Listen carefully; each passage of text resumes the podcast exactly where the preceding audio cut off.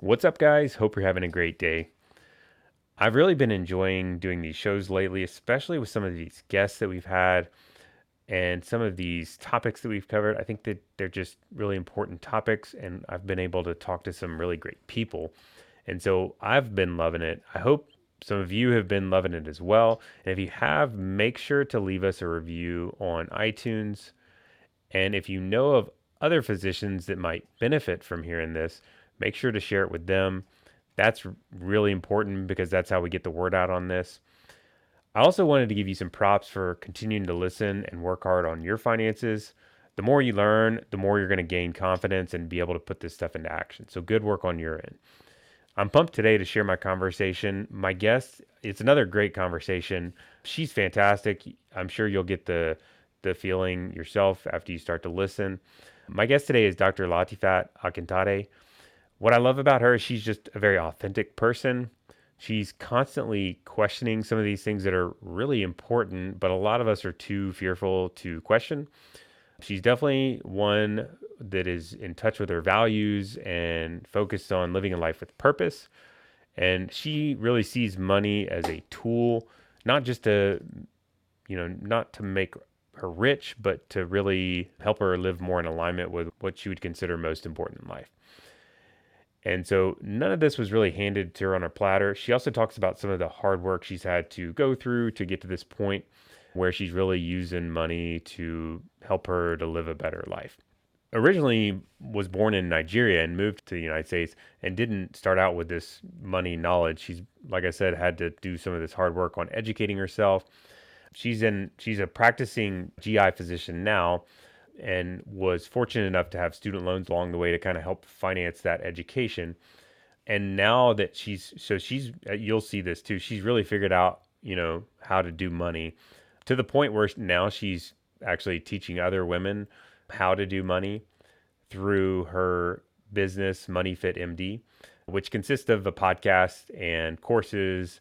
And even recently, she's written her book, which comes out May 2nd. It's called Done with Broke A Woman Physician's Guide to More Money and Less Hustle. So make sure to check that out as well once we get to that point. And so she shares some of her money lessons and experiences and how it's so important to also work on your relationship with money and money mindset. And she shares some of her experiences with that and how she was able to change. We also get into how important understanding your purpose and values are and how she's been able to really focus on this. So I really look forward to sharing this with you now. Like I said, I enjoyed it and I think you're going to as well. So we'll jump in without further ado.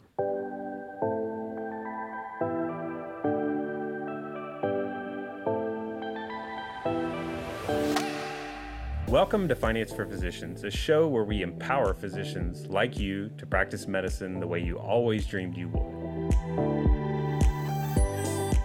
This podcast features doctors, physicians, and experts that share one main thing in common.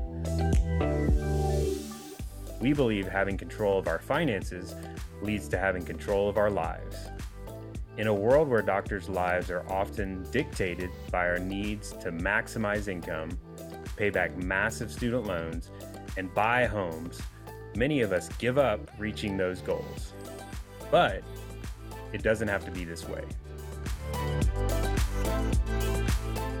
If you are ready to learn how financial wellness creates happier doctors and patients, then I'm your guy. I'm your host and financial expert, Daniel Wrenne. Let's get started. Welcome, Latifat, to the podcast. Great to have you. Thank you for having me here finally. I'm so glad we got to get together. We've talked a few times, and I know uh, I'm really looking forward to this. You have a lot of cool things going on. We were just kind of chatting about it beforehand, but I think one of the things that really struck me when we first met about you is you just are one of those types that really seems to be living in alignment with your values and, you know, are true, kind of like living into your true self, which these days I feel like is relatively uncommon unfortunately like a lot there's a lot of like fake in the world like a lot of people trying really really hard to kind of and we all struggle with that at times you know in this expectation of perfection and all that kind of thing But you are just such a great example, I think, of living into more of your true self and living in line with those values. And you have a lot going on too, which I think we'll get into as well. You, you've got your practice and you've got this Money Fit brand that you've built and all the things that are happening with it. You're about to take a sabbatical. So it's I think we're gonna have a great conversation. Before we jump into all that, I would love it if you could just kind of give us a little bit more kind of about you and how you've gotten where you are today. Absolutely. Thanks for having me here. I'm really excited about being here. I've been looking forward to. We've chatted a couple of times, and I've enjoyed our conversation. So I hope your audience gets to hear a little bit of what some of the conversation's been about. But for those that I haven't met, I'm Dr. Latifat. I'm a physician. I'm a gastroenterologist. I live in California. I'm the mama of three little ladies, and they keep me alert and oriented most times and extremely sleepy many times but they are truly, and I know it sounds cliche, but they're truly the reason why I do a lot of the things that I do. They're the reason why I'm here in a lot of ways, not in like weird, unhealthy relationship with parenting kind of way, but they're my motivation to get up and do more of what I do because I truly want this world to be better for them. They are girls. The world hasn't always been friendly towards girls. The money world hasn't always been that way. So my goal is to help create a world where girls can have a better better opportunities when it comes to money. But my journey didn't start as a mom. I started as a, you know, I grew up in Nigeria. I moved to the US about 20 something years ago. I knew zero about money. And in fact, the only thing that I knew about money was this educational piece that I got, which was there's this amazing thing called a credit card. You can use it whenever you want, and you don't even have to pay everything. It's pretty awesome. Like that was all my financial education right there, right? But you know, I went through undergrad. I went to UCLA. I did two years of a community college in LA, El Camino College. Shout out to an amazing school. And then I did two years at UCLA. Graduated with a with a major in microbiology, immunology, and molecular genetics. After that, I went to UCSF and then eventually internal medicine in Mount Sinai, New York, fellowship at UC Davis in Sacramento. And then I stayed here locally in Kaiser to practice gastroenterology with an emphasis on IBD. But you know, the longer the journey you are to your destination, the more broke you are. so for me, I was literally brokety broke.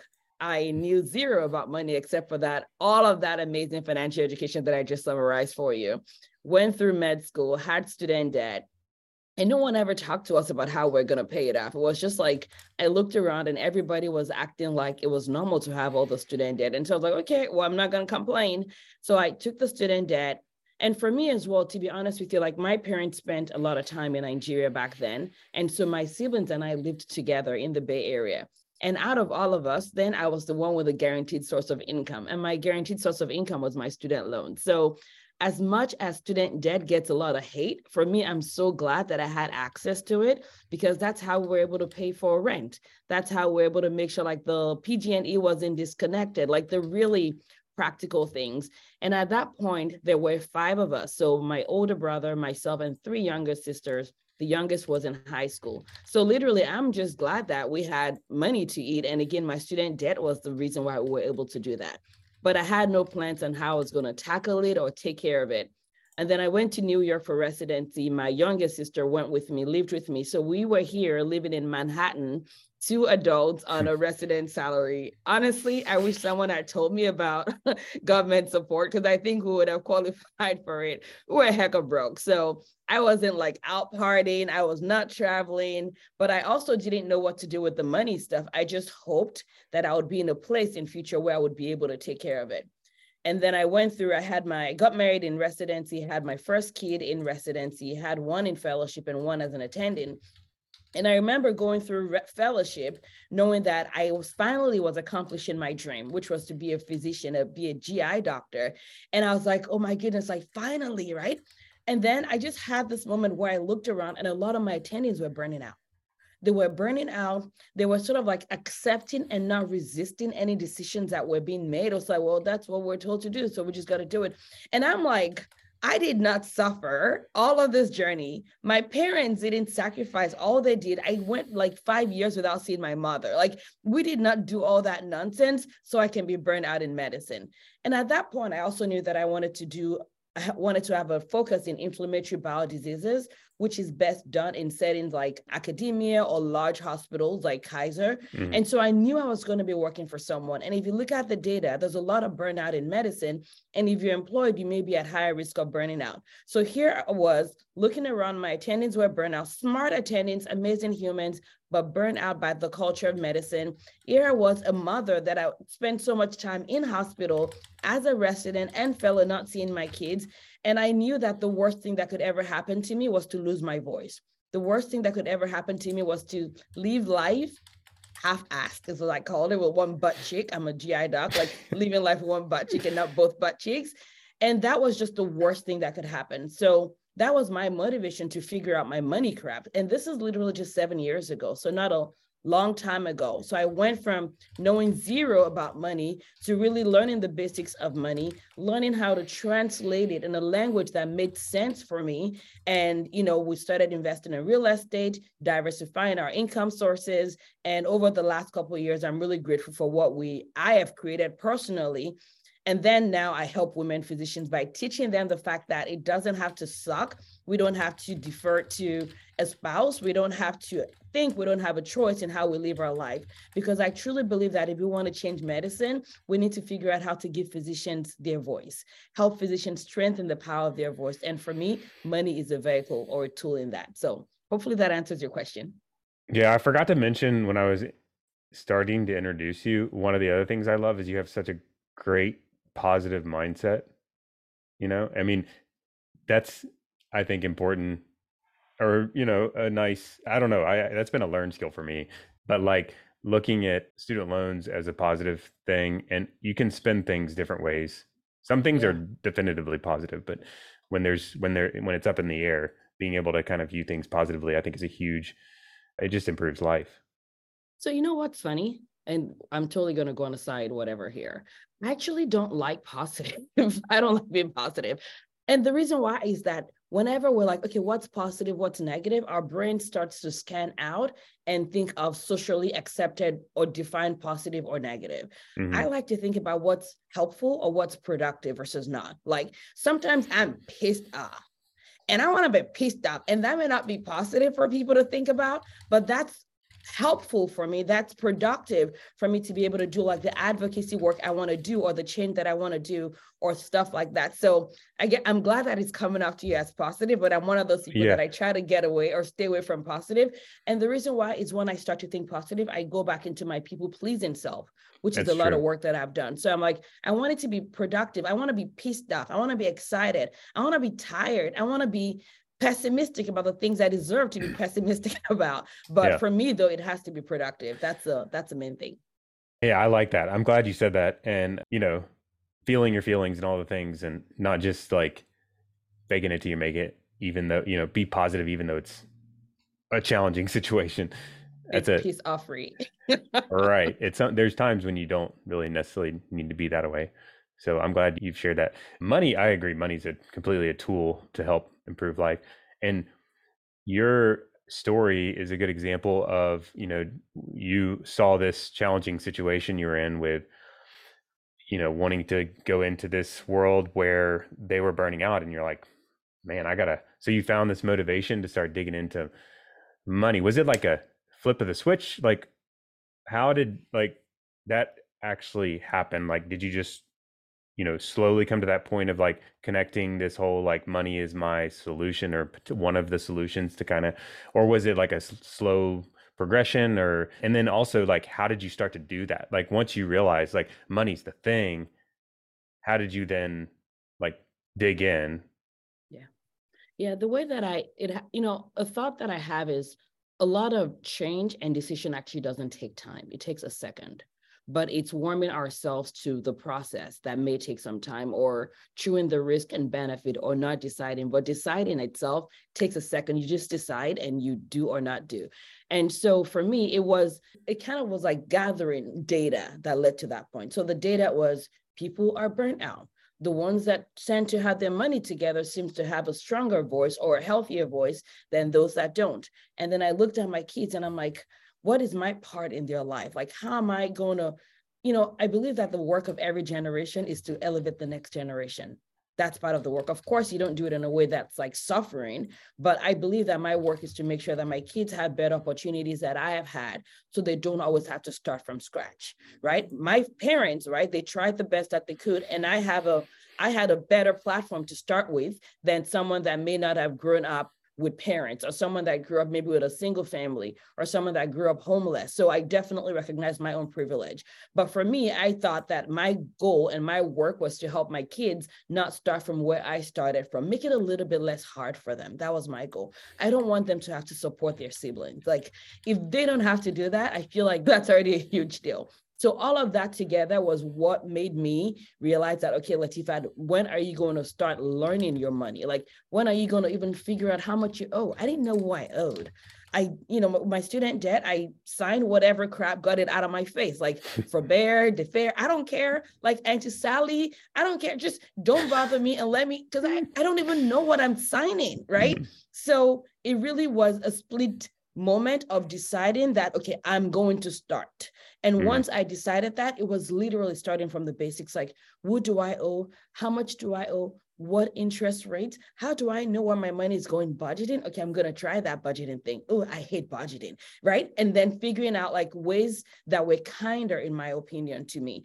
The other thing that happened was unfortunately when it comes to money there's a lot of shaming and guilting when it comes to money, we already shame ourselves, right? And when you cannot find a community that is supportive, a community that acts like, how don't you know that? Like you should, how can you practice medicine when you don't know what a freaking 401k was? Like as if it's automatic information that should just come to us without someone taking the time or us taking the intentionality to learn it. So it was not pretty, it was not fancy. It was literally like Googling, like, what is a budget? Ugh, I mm-hmm. hate spreadsheets. oh, okay, how do I figure this out? Like, what's a 401k? I literally tried to learn what a 401k was like 5 billion times. And I'm smart. I'm a freaking physician. So it had nothing to do with my level of intelligence. It was like fear and pressure that I was putting on myself. And honestly, it wasn't until I told myself I did not have to memorize anything that I started to really get the knowledge. I just told myself, all this stuff exists as a reference. I know what I want to do. I'm going to reference what a 401k is until I it gets implanted in my brain. So it wasn't a matter of like memorizing it, like I'd memorized a lot of things in medicine. It was literally having a better relationship with my learning experience. And that way, my, you know, I sort of lowered my defenses and I was able to gather the information a little bit easier and smoother and more productive.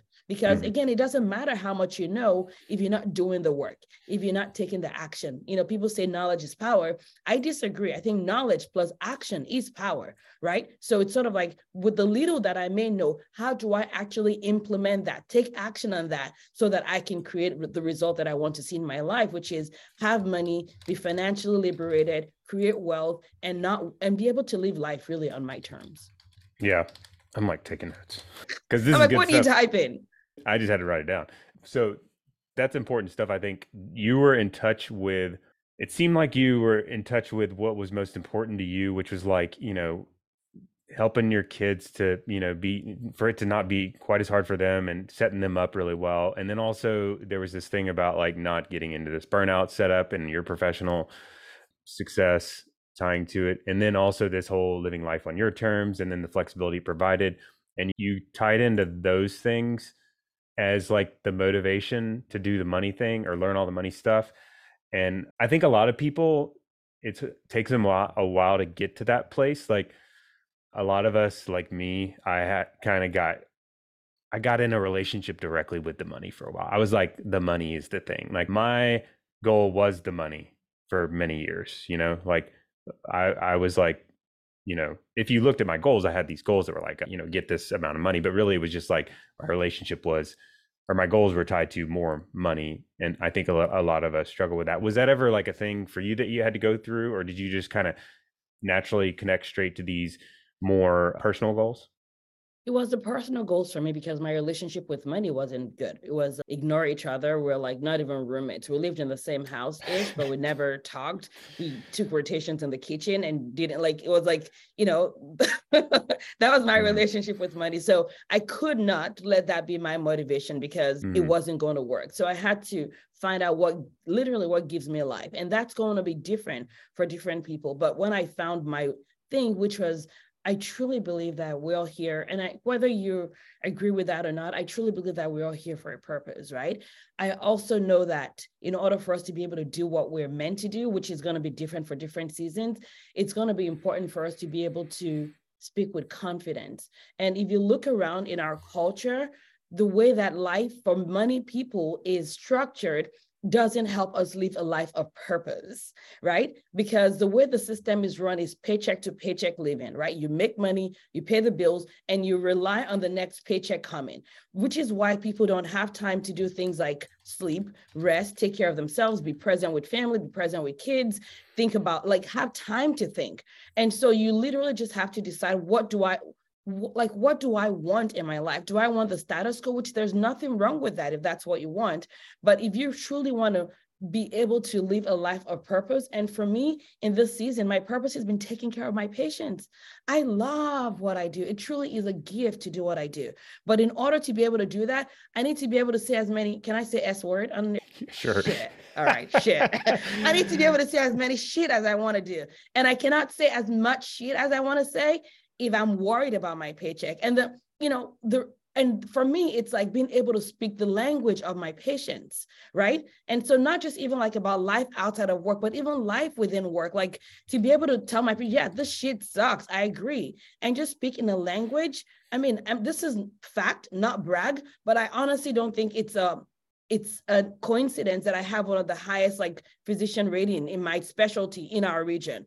And it's really because I don't give a shit. And because I don't, I can really give a shit where it matters, which is where it takes care of my patients, tell them the truth like it is, be there with them, cry if I want to cry with them, tell them, listen, do you sure you want to hear what I got to say? Because you ain't going to like it right? And not have to worry about the things that are not important. It's helped me be a better physician. And so it's not just about like wealth creating outside of work or diversifying income source. It literally is a tool that helps us live on purpose for you know the purpose that we've been created for. So I don't know. Hopefully that answers your yeah. question. No, I think that's really good stuff. I think people have a hard time most people would agree i think with what you said or they're like that's aspirational and that sounds great and i would love to do that but i think we all struggle with you know living into that and people pleasing and you know so when i described you at the very beginning i was like you seem like someone that's living your true self. I don't know how i worded it but something like that. And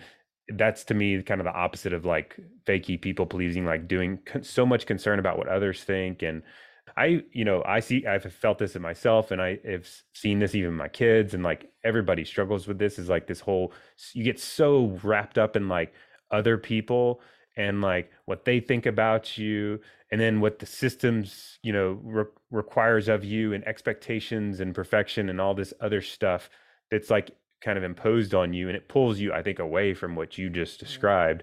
And it's hard. It's hard. And it's hard for me too what you see is the result of a lot of work, a lot of work in terms of work. It literally is intentional work. I've paid for coaching with crazy people so I can go away from that people pleasing self for myself. It's also a reflection of, for me, my relationship with God it's a reflection of that. I literally like this is not like what you see is the result of intentionality, right? It's literally me waking up every day and deciding to meditate and pray and refocus every single day, refocus myself on like what's important. Still people please. It's not please, no perfectionism here. It's very, very imperfect. I still do. And I have to bring myself back in touch with removing myself from that and really asking myself, like, how do I like what is valuable? at the end of the day on my deathbed the person who was reading my post on Facebook isn't really going to matter, right? so just bringing myself back to what is important. But I want to make sure that everybody hearing this doesn't think that I was maybe I was born. Actually, I think I was born this way. But a lot of times we're socialized with life and all that. We're taught to go away from how we were created. And now I've just had to spend a lot of money and go back to have, improving my relationship with my faith and with God so that I can get back to who I was designed to be in the first place. I completely agree. And I think living into your purpose require I mean, it's hard work and there's other people you can surround yourself you know even just your friends too and the people you hang out with and coaches and you've invested in yourself which i think is really important. You if you've listened to our show for a while you've heard like some of the you know what i would consider the people that are living their life you know the best or the most true form. A lot of them have invested a lot in themselves and coaches and that kind of thing Eh, that's super important and i think that's a really important observation in your story. And then your faith is important. Everybody has to i don't try to like push that agenda. I mean i believe what i believe and you believe what you believe and we happen to have similar beliefs. But i think i would challenge everybody to like ask important questions like why am i here? You know? Like that's a good question. Some people like dodge it but like everybody has that question. I mean come on. Like i've asked it like 7 million times to myself especially in my like 20s early 20s i'm like what is what is the purpose of this life i got here going on? And you know i think it's worthwhile to explore that because then you can find like your true purpose and or explore that and deep thinking and, and that sort of thing. Let's take a quick break to hear from our sponsor Wrenne financial planning Want to hear something cool? My team at Wrenne Financial Planning has consistently told me that the listeners of this podcast are their favorite people to talk to. Did you know that you can set up a no cost triage meeting with one of our amazing CFPs at Wrenne Financial Planning anytime and talk about your biggest financial questions? We can discuss things like considerations for transitioning into practice, getting the best bang for your buck buying a house, the smartest way to pay off student debt or tips on maximizing your compensation package. Or maybe you'd love a second set of eyes to help look over your tax return or investment allocations. Maybe you'd just like a general second opinion from your existing advisor. Either way, our role in this meeting will be to listen to your concerns and help you start to identify potential actionable next steps so that you can start to make solid progress addressing those concerns as quickly as possible. Schedule a meeting now. You'll see a link in the show notes. And when you do, make sure to indicate you found us from Finance for Physicians. We look forward to talking to you. Okay, let's get back to our show.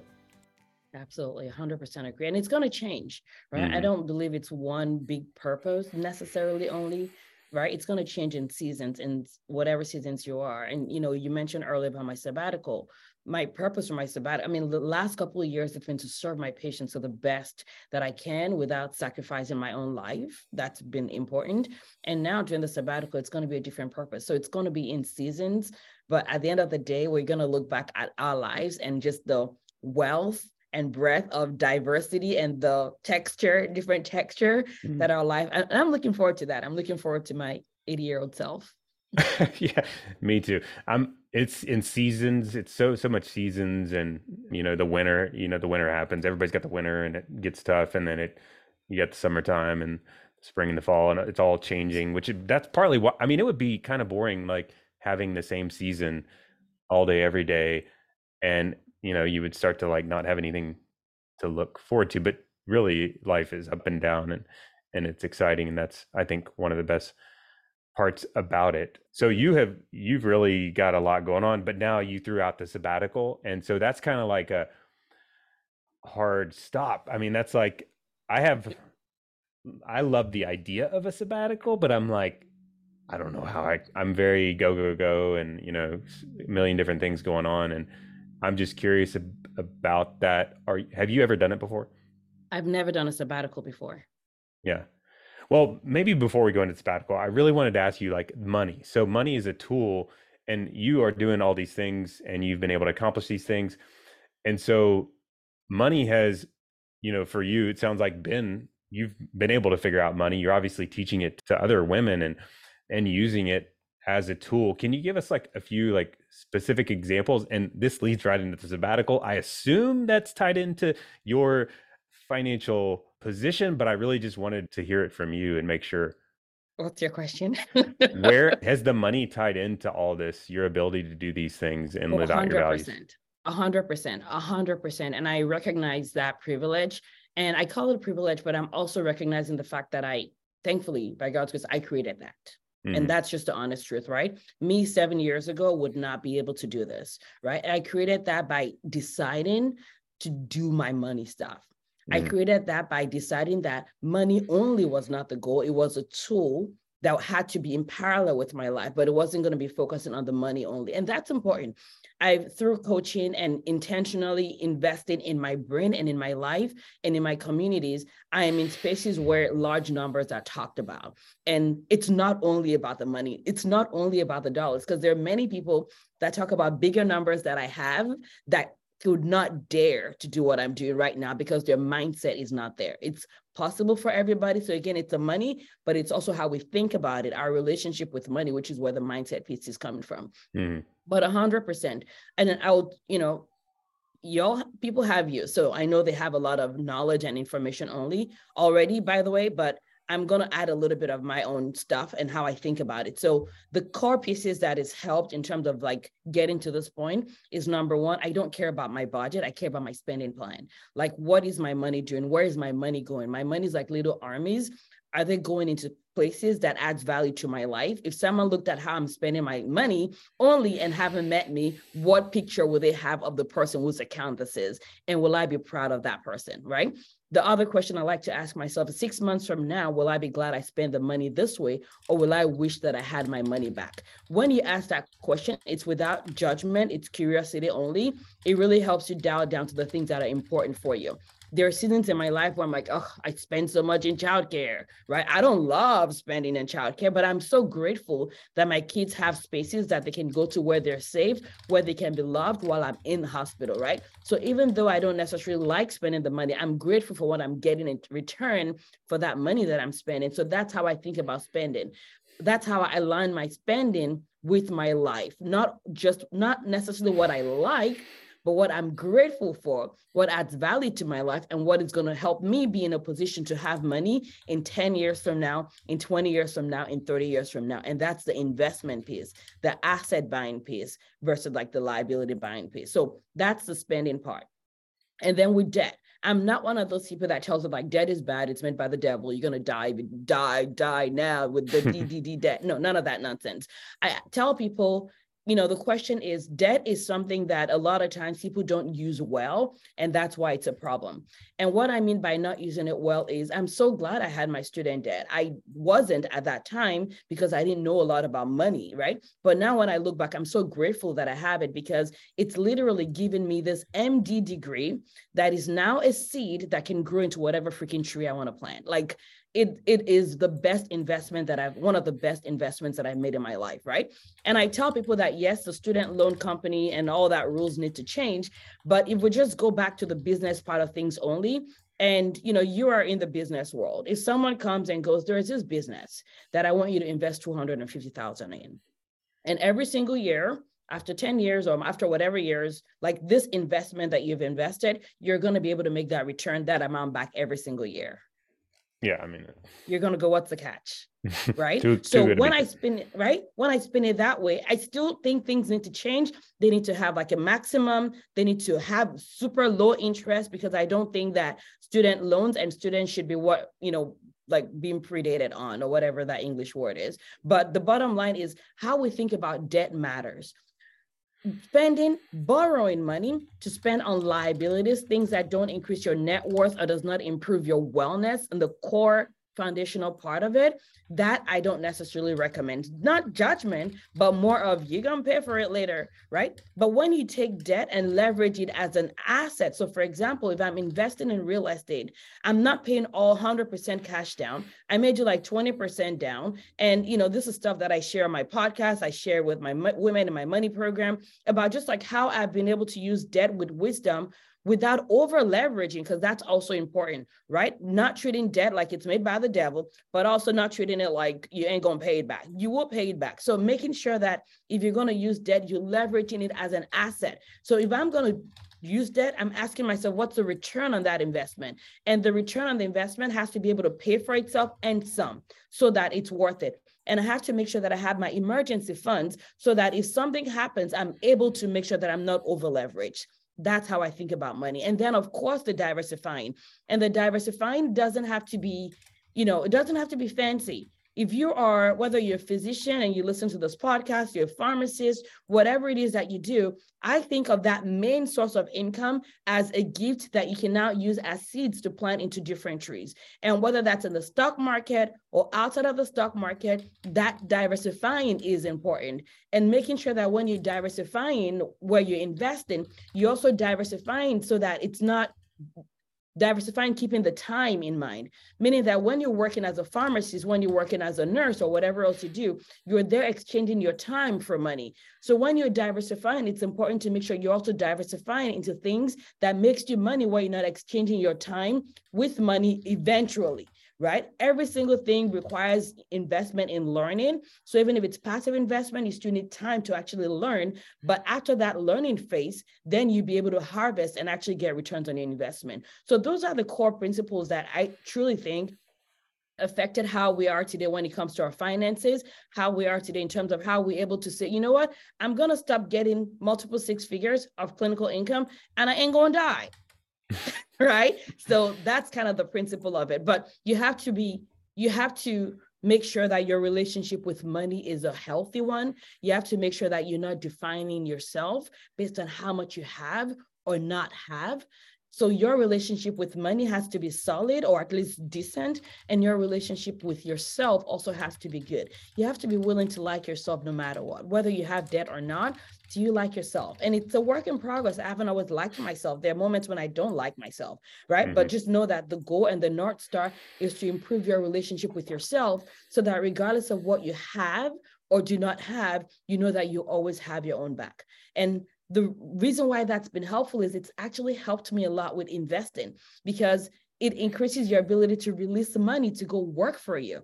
Because you know having it be multiple seven figures or multiple six figures is not attached to my joy in any way. So that way i can really let money do what it's meant to do which is go you know gather its brothers and sisters and cousins and grow and you know that's how your net worth grows. Yeah. So yeah that's what i, mean, I got just sit sitting there doing nothing is no good. And then also you know spending on things you don't truly value those things i'm sure you've seen some of the happiness research out there that's really cool because it i mean the general consensus there's all kinds of research out there but the general consensus is that like you know like saving to some extent and investing and giving your money away to good causes and experiences are some of the best like happiness roi investments you could possibly make and then investing in time savings is another one that's high on the list. And you threw out all sorts of things like that.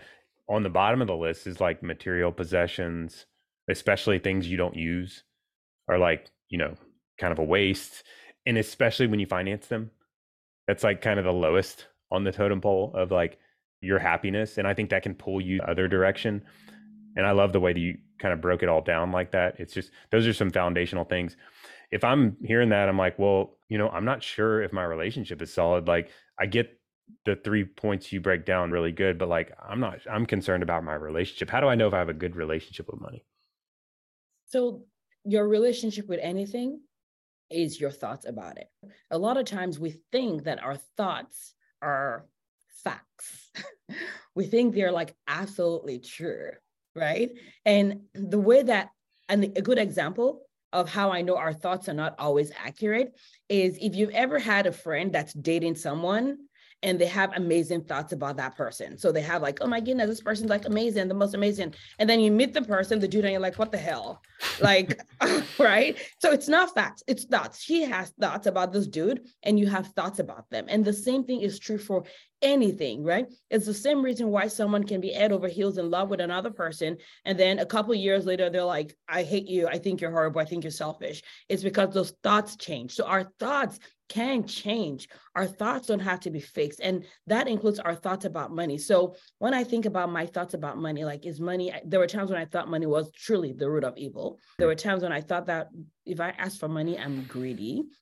There were times when I thought like money, I don't need money. I don't want money. Like I'm happy without it. I don't, right? And there's nothing wrong with those thoughts. And again, going back to the original point I made earlier, it's not about positive or negative. It's about is this helpful for you? Is this getting you towards your goal, the outcome that you're trying to get to? And if it's not, I would invite my, you know, your audience and the people that are listening to this to just examine the fact that is it possible that one i mean and this so this is one of the stuff that i actually happened to me which was the whole thought about money is the root of evil it made zero sense to me mm-hmm. 0 mm. sense because i'm like it doesn't make sense because the way i think about money i mean i do like money and i do think i love money but what how would that be a bad thing right and i had to go down and really sit down and break it down and understand that actually money is not like the love of money is not the root of evil it's the obsession with what i valued over everything else in life and i would hurt you to get it that's what is wrong that's what is not helpful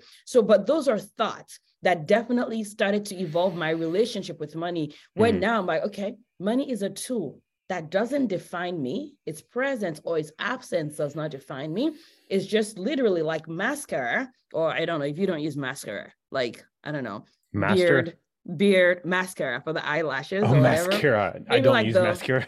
like the mustache brush. no, it's yeah. meant to, right? It, tool in our hands, but it's an amplifier of who we are. If you're a sucky person, money becomes a suckier thing in your hands. If mm. you're a decent person, you get, and I think I'm decent, I think most people are decent, becomes something that we can use to effect and accessories in our hands that we can use to impact and create more changes in this world. Yeah, I think the common thing people say is money is the root of all evil, but they don't really know where that came from or whatever. And when you ex- keep digging into that. That's another helpful thing that it sounds like you've kind of developed this discipline. It's like if you can really just peel back the layers on your thoughts and say, well, where's that coming from? Like the love, the money is the root of evil. Well, it's actually the love of money is the root of evil. But like, what do they mean by love? So it's like this worship of money is real. The, the whole original place that it was written in the Bible was like about the worship of or making money an idol was kind of the the wording of it or the purpose of it being written there. And so that's kind of what I was describing with me early in my professional career is I was kind of going down that path where I was like, money is the thing that I'm after. And that is a problem. Like that is a bad thing you don't want to, it's a slippery slope you don't want to go down. But when you flip the script on it and redefine money as a tool, then it's about what are you using money for? You can use tools for positive or negative. So it's all about like how you use it. Absolutely. Absolutely. It's like a knife, right? A knife is amazing when you're trying to something amazing, but if it's in the hands of a kid, it could be dangerous. So that's the same thing as money. It's a tool that it's more of who is handling it that defines it as opposed to the tool itself. Yeah, no, that's good stuff. So you have I'd love to talk a little bit more about Money Fit. You are helping other women to kind of work through some of this. Are you you have the podcast. So the podcast is Money Fit MD, right? Yes, it is. Yeah, so definitely go and check that out. And I know I listened to a few of your shows and you it's a lot of this stuff we've been talking about. They're all great shows and you know, if you want to dig into that. And then also you have the do you do coaching one-on-one or is it group coaching? Do group coaching. It's called I have a community that I call money you can call it a money coaching school for women physicians but it's a 12 month membership where women seven years ago they get the and the core of the financial education. And like i mentioned earlier knowledge is great but knowledge is not power. Knowledge plus action is power. So the goal over the next 12 months is to really help them make moves that they want to make with their money. Not about just having cash. It's about education the community, the coaching, but we also have guests coming to the program. So you've had things like syndicators coming to the program. They had a really fun session last week where we had one of our amazing workshop on vacation, like how to schedule your vacation in advance. Yo, we're physicians, we work hard, we gotta rest hard, right? And that same mm. person's gonna be talking about like how to schedule your staycations. And so it's not all about just numbers in terms of like dashing for the numbers. It's numbers, building wealth, but building a wealthy life is how I think about it. Yeah, I think that that's a great place, especially if you're like not sure where to start. I've heard it a lot from physicians we've interacted with, it's like a lot of times it's like I'm not sure where to start, or like maybe I don't have a great relationship, or like I don't have any sort of foundation, you know, of financial literacy, or it's just overwhelming. And I think those, you know, your resources are fantastic examples of like starting to kind of build that foundation. And that's what it's about is like building that foundation. And, and what's great about what I love about like group related things is you get kind of twofold. Like you get the financial literacy part, but then you also start to get relationships built and accountability and that drives more of the action because i agree it's not just about the education it's you have to take action on it and sometimes that's the hardest part yeah, absolutely. You know, it's funny what you described about how you were with money. We have people that come in like that, where they already have a lot of knowledge. They've done things like have investments already, they have properties, they have money in their stock market, but they're like, I don't feel the way that I thought money was going to feel right? So those people it's not about the math that they need help with. It's not about the knowledge. It's about mm. now moving to like changing our relationship with money. So essentially if you're not creating the wealthy life if you don't have a good relationship with money if you don't see money as a tool that augments if you like having cash but you're not investing if you have investments and you still are not living your wealthy life then those are the things that will help people within there as well.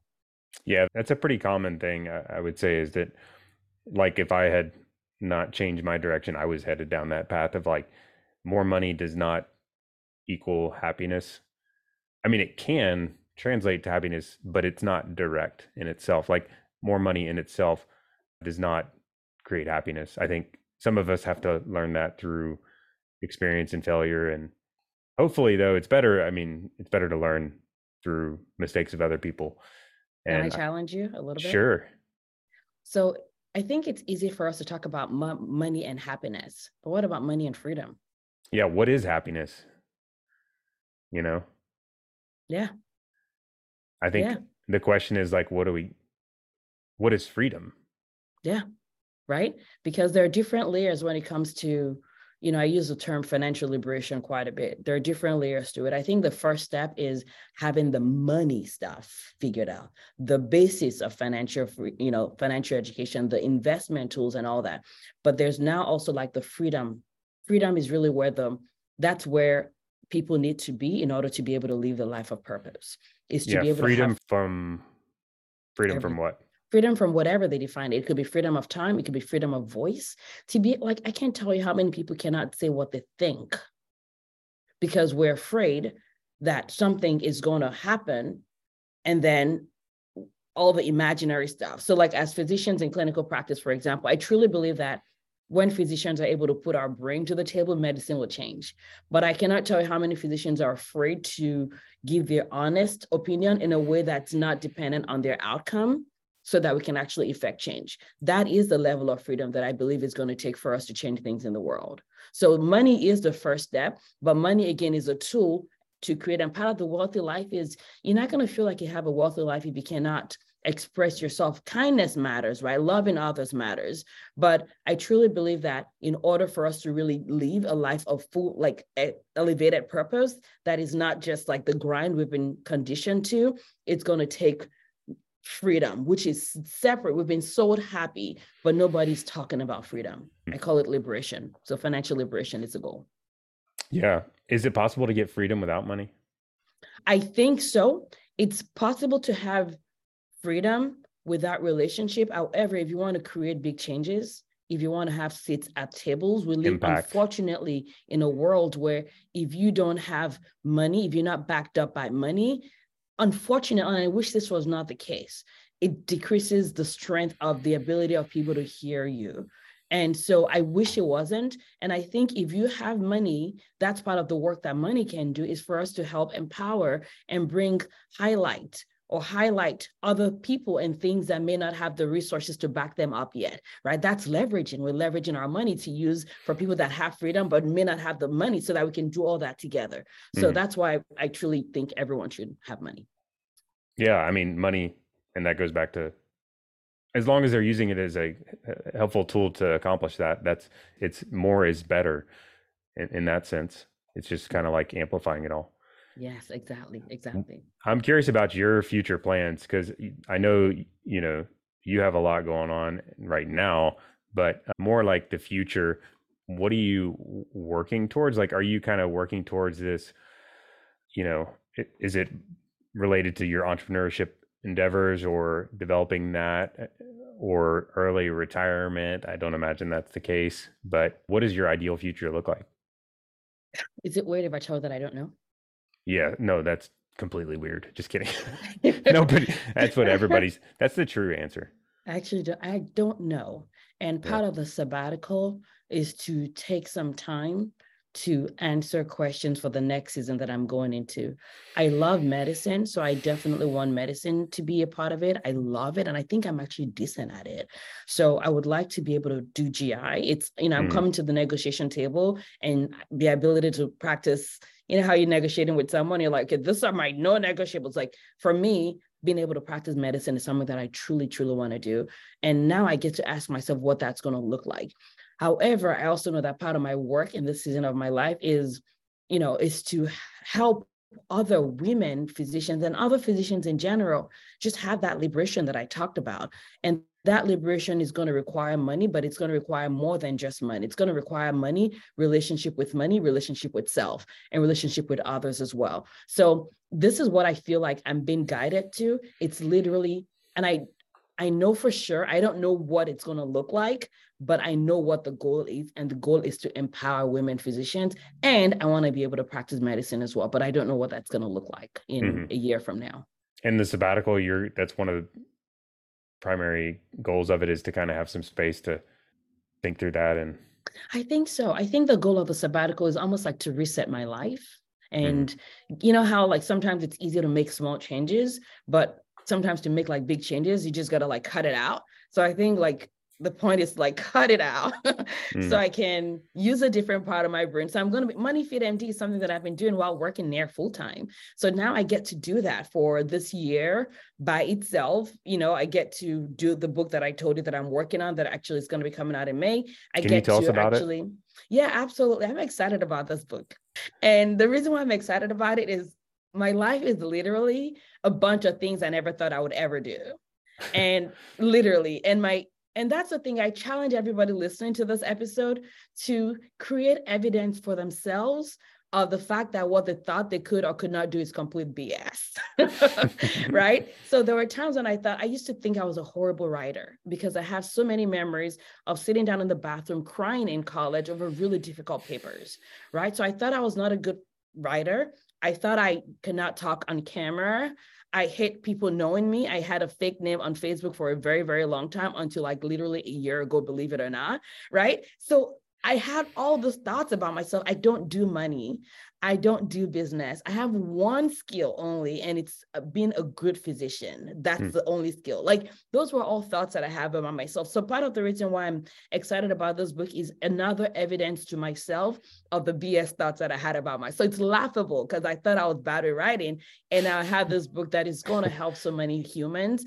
And I am, I mean, I literally didn't know I was going to write a book until two years ago when the idea was like, you know, all the stuff you're teaching and talking about, it's not what is being taught in mainstream financial education. Hmm. It's really like the foundational principles of money that no one is talking about. Like the math is easy this is the hard part like the mindset shift how we think about it like the foundation of our money story our spending plan knowing that you can be the ceo of your finances and even if you have a financial advisor they could be part of your team. Like no one talks about that. It's all or nothing in mm. how things are taught. You either do it yourself only or you have an advisor only like and there's so much wealth in doing money in a wealthy way right? People think you have to have cash to be wealthy. No you think wealthy and then you create cash. That's how it works. So that's what the book is about. And it had a different name before. And I think the story is actually pretty good to share. The book that it had, so I'm working with a publishing company. They've been so they've been really, really good. It's kind of like a mixture of like self-publishing and like formal publishing, but they've got it uh, called Scribe. I really recommend them if you're trying to find a place to work on books. But I they have you know coach that works with you like the naming of the book and all that. So the coach went through and we came up with a name that sounded good. And it was called like your wealthy mind rx you know for women physician and it's like hmm. oh that's pretty awesome. And then we were done with like we locked everything up. And i just could not shake the thought. I started imagining and visualizing which is something that i do quite a bit. And I know because I know the book is going to do great work. I started envisioning myself being introduced as the author of this book. And the person that I visualize walking on stage looks nothing like me, acts nothing like me, She doesn't even say shit, which is not like me. She's like in a skirt suit, barely walking, like just, and she was going back to that people pleasing that we talked about.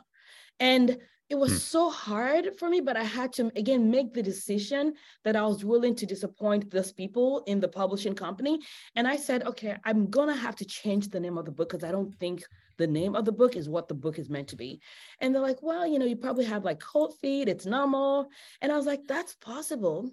Let me think about it. And I'm like, you know what? It's possible. I don't think that's what it is. And again, I had a thought about myself that I'm bad at naming things. Listen, that's why I don't know what my future holds because I just, I always underestimate what I can do, right? And so, anyways, now the name of the book is I named the book myself, which I'm super proud of. And it's called Done with Broke, a woman physician's guide to more money and less hustle. Because Done with Broke is something that I believe should literally be a movement. Because people are like, but I'm not broke. I'm not saying done being broke, done with broke. Because the reason why we're like, people pleasing at work is because we're afraid of losing money, right? We're afraid of what would happen if our clinical income doesn't happen. We're afraid of our kids not having money. We're worried about the chance that our generations and future can be broke, right? So literally the principles that I share in this book are going to help you be done with the word broke because I think it's something that should be out of our vocabulary like for generations to come. So that's a so done with broke, it. a women's physician's a women physician's guide to what was the rest more of it? money and less hustle and less awful. Hustle, like no hustle in this game. Hustle, okay. Yes. Yeah, I love it. That's awesome.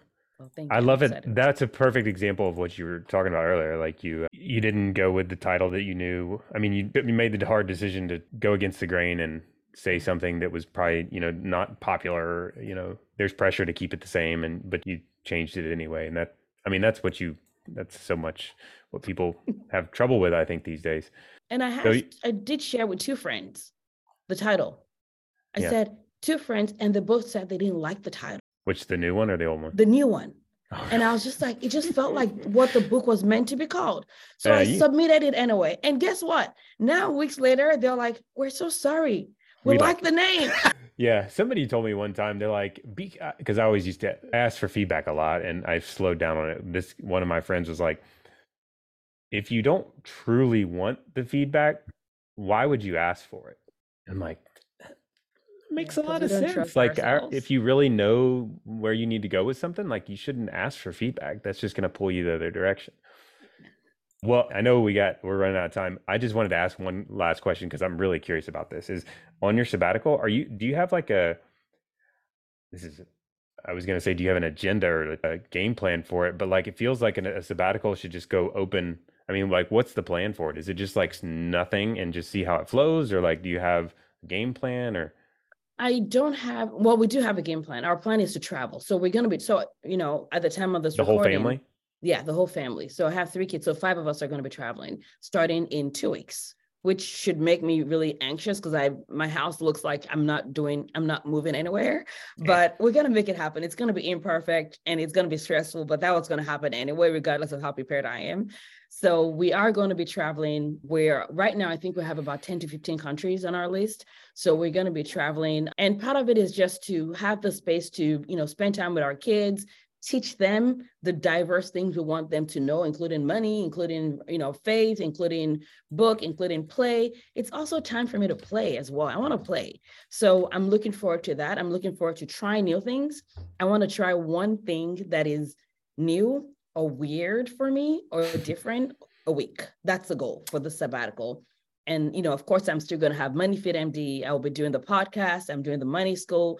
And now i really get to sit down and even think even bigger of how I really want to impact women physicians. So the goal for this time is to have some spaces of silence, self-discovery, and really know what I'm supposed to do in the next season that's about to start in 2024.